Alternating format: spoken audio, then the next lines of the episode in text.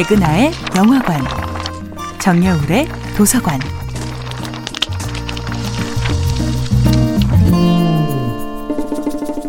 안녕하세요. 여러분들과 쉽고 재미있는 영화 이야기를 나누고 있는 배우 연구소 소장 백은하입니다.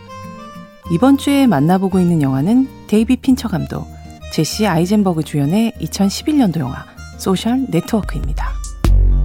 영화 소셜 네트워크는 페이스북 창립자 마크 주커버그에 대한 벤 메즈리치의 책 The Accidental Billionaires와 그에 대한 주변인들의 증언을 토대로 만들어졌는데요. 감독 데이비드 핀처는 영화 라쇼몽처럼 마크 주커버그를 바라보는 각기 다른 시선과 증언을 통해 이 인물의 본질에 대해 접근하고 싶었다고 합니다. 영화는 마크를 상대로 한 두 건의 법정 소송을 숨막히게 따라갑니다.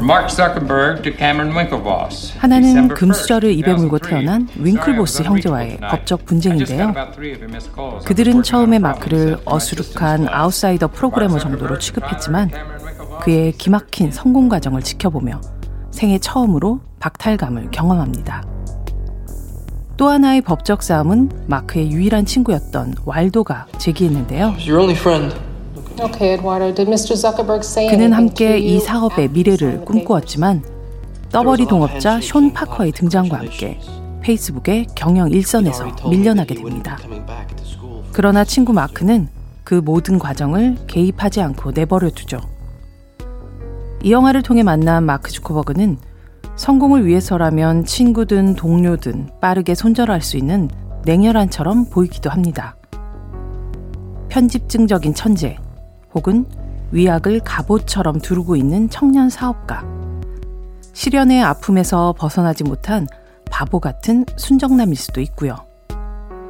시련에 대한 복수로 인터넷에 올린 글 때문에 상처 입은 전 여자친구 에리카에게 마크는 다시는 마주치기 싫은 인간일 겁니다. 또한 하버드 기숙사의 여학생들에게 마크는 천하의 상종 못할 쓰레기입니다. 소송을 돕던 변호사는 마크를 이렇게 평가합니다. 당신은 나쁜 사람은 아니에요. 그냥 그렇게 되려고 노력할 뿐이죠. 자신의 얼굴과 정보를 모두 공유하는 서비스를 발명해 억만장자가 되었던 한 남자의 실체. 영화 소셜 네트워크는 그것이 아무리 방대하고 구체적이라고 해도 나열된 정보의 수준만으로는 결코 닿을 수 없는 인간의 본질에 대한 영화입니다.